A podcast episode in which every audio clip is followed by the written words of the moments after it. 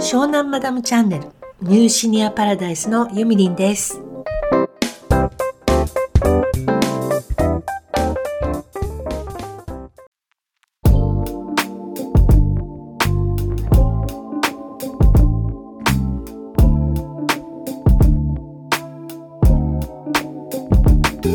こんにちは。本日は12月29日月曜日。2020年ももう終わりとなりましたが皆様大掃除などはお済みですか？私はね今日換気扇のフィルターをきれいに重曹でお掃除しました。まあねここに引っ越してきたのが今年の1月だったので3月ぐらいだったかな1回換気扇をのフィルター洗っているので結構ねあんまり汚れてなくてだけどここのところ焼き豚をしょっちゅう焼いてるので結構ね肉の匂いが染みついてるというか油も結構跳ねたりしてるので今日は綺麗にお掃除してすっきりしてフィルターが綺麗だと気持ちいいですよね。重曹万歳っていう感じで今日は気持ちよくお掃除いたしました、えー、今日はですねさっきあの Apple Podcast の評価とレビューっていうところを見ていたのね。えっと、サブスクリプションの登録のところに何かコメントが入っていたので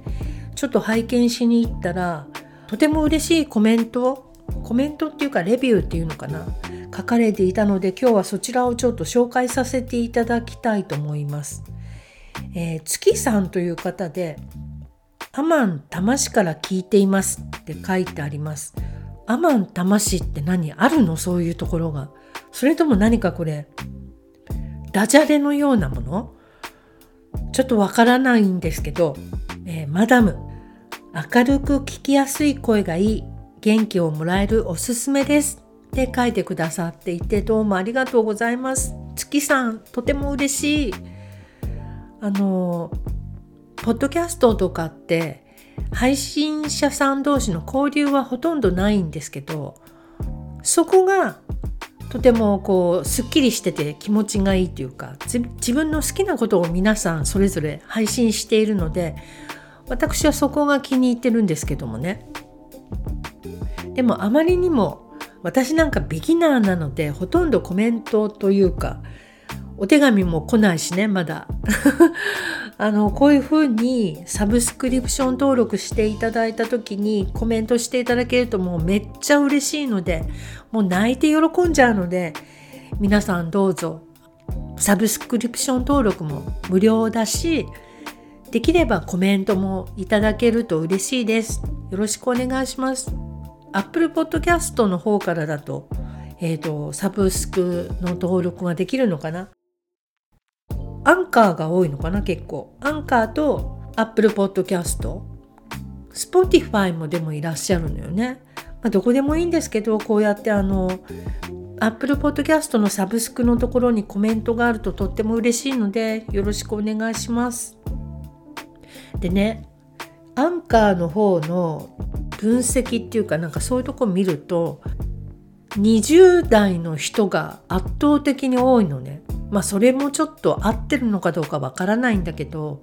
で私はあのできれば50代の方に聞きに来ていただきたいのでなんだろう50代の人とかスマホとかよくわかんないのかな？そんなことないよね。これから布教していくぞ50代の人に。まあ20代の方もね私なんかの意見を聞いて少しは何か役に立てばいいなと思うので引き続き湘南マダムチャンネルニューシニアパラダイスをよろしくお願いします。2021年はね、もっと飛躍すると思うので、私は。楽しみにしていてください。はい、ということで今日はですね、何をお話ししようかなと言いますと、えー、さっきお昼に第五の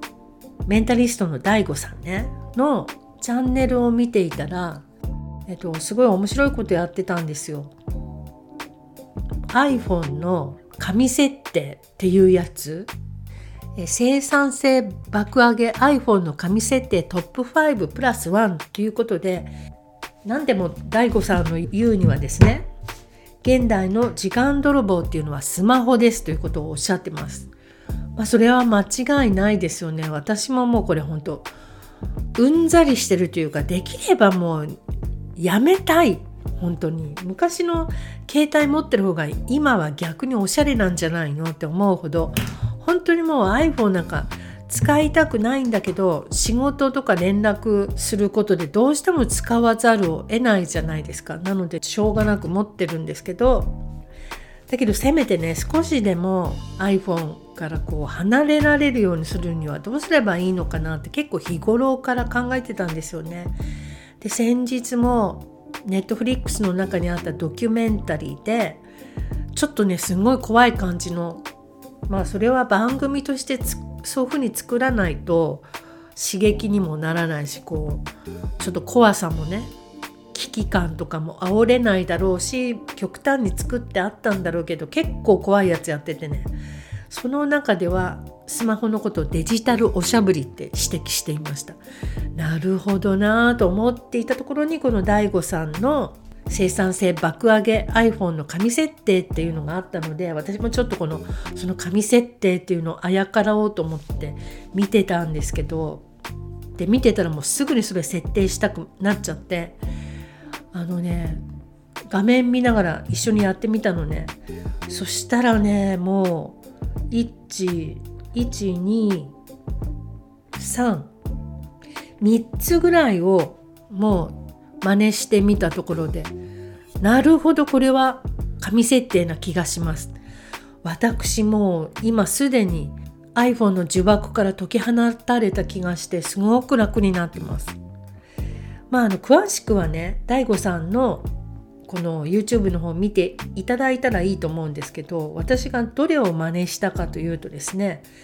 まずその iPhone の画面って何画面にもなっちゃうじゃない？アプリをいっぱい入れるとね。でその中でまず1ページ目を仕事。で2ページ目をプライベートと全部アプリを分けましょうとのことでした、まあ、もっと言えば1ページ目をノリノリの時のオンモード用のアプリ。2ページ目はゆったりしてる時のオフモード用のアプリ。これに分けるだけで全然変わりますよ。ということでしたで確かに仕事用のアプリって何だろうって思うと私の場合はね LINE も結構仕事で使うのでいやでも LINE は外しましょうって。SNS は1ページ目に持ってっちゃダメって言ってたのでこれは外してあるんですけど私結局今トップ画面には設定とカメラと写真とあと仮想通貨のアプリが3つねこれはちょっとねあの必要なので入れてます。それと Kindle、iTunes ストア、それから PayPay と Google。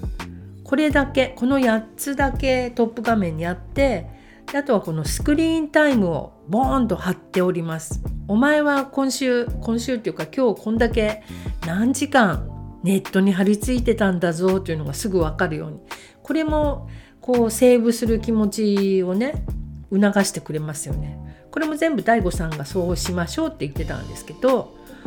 で2ページ目が、えーと、YouTube とかあと SNS それからポケモン GO、ー、音声配信のアプリ。これなんだろう。これはああこれあれだ。あの加工のアプリですね。写真の。あの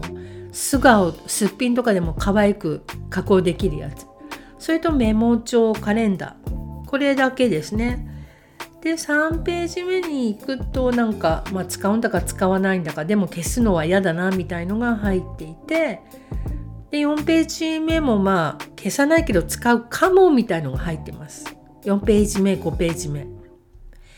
それでおしまいかな。で結局1ページ目と2ページ目がほとんど大事なわけなんだけど。それでねあともう一つこの仕事と仕事用とプライベートに分けるでしょ。で次にやらなければいけないことは通知をオフにしましょうというもの。これは本当にそうですよね。私はねちょっと前から通知はかなりオフにしてたのもうピコピコピコピコうるさいので私は特に家で仕事をしてますのでねで iPhone はやっぱりすぐそばに置いているのでピコピコ通知が来ると気になっちゃうのでかなり切ってたんです。でだけどえっ、とね LINE とモクリっていうアプリだけオンにしてたのね。でえっ、ー、とね SNS はさすがにもう切ってました大変なことになっちゃうのでオンにしてると。だけどその LINE の通知を切っただけでどれだけ楽になったかっていうかそこで私はたと気がついたんですけど LINE の通知をオフにしている人って結構多いんじゃないかしらということにふと気がつきました私は自分がオンにしててしょっちゅう LINE を見てるから何か人に送った時に返事がすぐ来ないと結構不安になっちゃうんだけどまあ普通にさ忙しい人が LINE をしょっちゅう見るわけがないしでどうでもいいことですぐお返事出すわけもないしそうだみんなが通知をオンにしてるとは限らないんだって今日初めて気がつきました。で自分がやっぱり通知オフにしたらすっごく楽になったのね。で DAIGO さんも言ってたけどメールなんてね1日23回しかチェックしなくていいんだからあのやってみたらわかるけど僕は全部通知オフにしてますよって言ってたのね。で私も今オフにしてるんだけどそんなさしょっちゅう見る必要ないじゃん。例えば朝昼晩寝る前4回見ればいいようなもんじゃない？であとはもしかしたら緊急に家族から何かなんかねあの事件事故みたいな時は、まあ、電話とかの方が入ってくるだろうと思うけど、まあ、今までそんなことってほとんどなかったので通知は思い切って全部切りました。そしたら本当にねなんか iPhone の呪縛から解き放たれた感じです。えー、それから SNS をホーム画面から外す。このね例えば Twitter とかを長押ししてるとホーム画面から外すっていう選択肢が出てくるのでそれ選ぶと一番後ろの方に行っちゃったりするのでそうするとさめんどくさいじゃん見に行くのが。見に行くのがっていうか画面をフリックするのが大変でしょ？だからねいいみたいよ。SNS なんて遊びみたいなものじゃない？とはいうものの私は Twitter とか結構ねあの仕事で使ってる面もあるので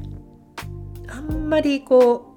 う積極的に後ろには持ってってないです。私はこの仕事とプライベートの中のプライベートの方に SNS 持ってきました。まあ、仕事だけどしょっちゅう見るわけじゃないなと思って。でそれからですね次に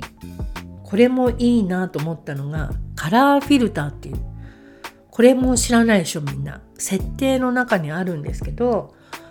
あのアプリのアプリってみんなさすごく鮮やかな色してるし通知っていうのも赤でポンってくるじゃない。赤い丸で。その中に2とか3とか4とか。であの赤っていうのはやっぱり脳を刺激させる色っていうかあ通知が来た絶対見なきゃって思っちゃうんですよねあれ。でアプリもいろんなすごいカラフルな色してるしそれを全部ねオフにする機能があるの。でオフにしちゃうとモノクロになるのでなんかそんなにね躍起になって iPhone にかじりつこうって思わなくなるともう全部白黒になるのでこれいいですよ。冷静になれるので。なんかね色が落ちるとスマホの中毒性もなくなるんですって。すごいですよねでこ今これ、まあ、こんなもんなんですけどこれやってるだけですごくあの今日は落ち着いて仕事ができてます今日はってあのいつまで働くんだって思われるかもしれないですけど私はあの会社勤めしてるわけではないのであの特に今日がお休みとか暮れだから働かないとかそういうことはないですね。結構あの天の弱なので皆さんがお休みしている時に働いてやれみたいにそんな感じです。はい。あと DAIGO さんが言ってたのがこのいろんな設定でこうスマホを見ないようにすると1年のうち1ヶ月分ぐらい時間があの自由になるらしいですよそういう統計がなんか今までの実験により出てるらしいですということは私は来年は1ヶ月ぐらい時間を有効に使えるっていうわけですね。いいですね。このスマホからこう解き放たれた感じはなかなか快感です。皆様もぜひやってみてください。詳しくは DAIGO さんのチャンネルへ行ってみてくださいね。ということで今日は、えー、掃除もしたしスマホのお掃除もしたしなかなか気分が良い一日でした。今日はね私ゲッターズ飯田さんの運気的に言うと乱気の日であんまりいい日じゃないのね。だからお掃除したりしてました。で明日はねますます裏運気なので、えー、明日もちょっといい子にしてようと思います。これはあのスタンド FM ですごい毎日聞いてる人がいるんですけどその人の影響で私もゲッターズ飯田さん信者になっちゃいました。でも結構当たってるよこれ。はいというわけで今日はお掃除についてお話ししました。来年はね私いろいろ音声配信活動がさらにパワーアップすると思いますので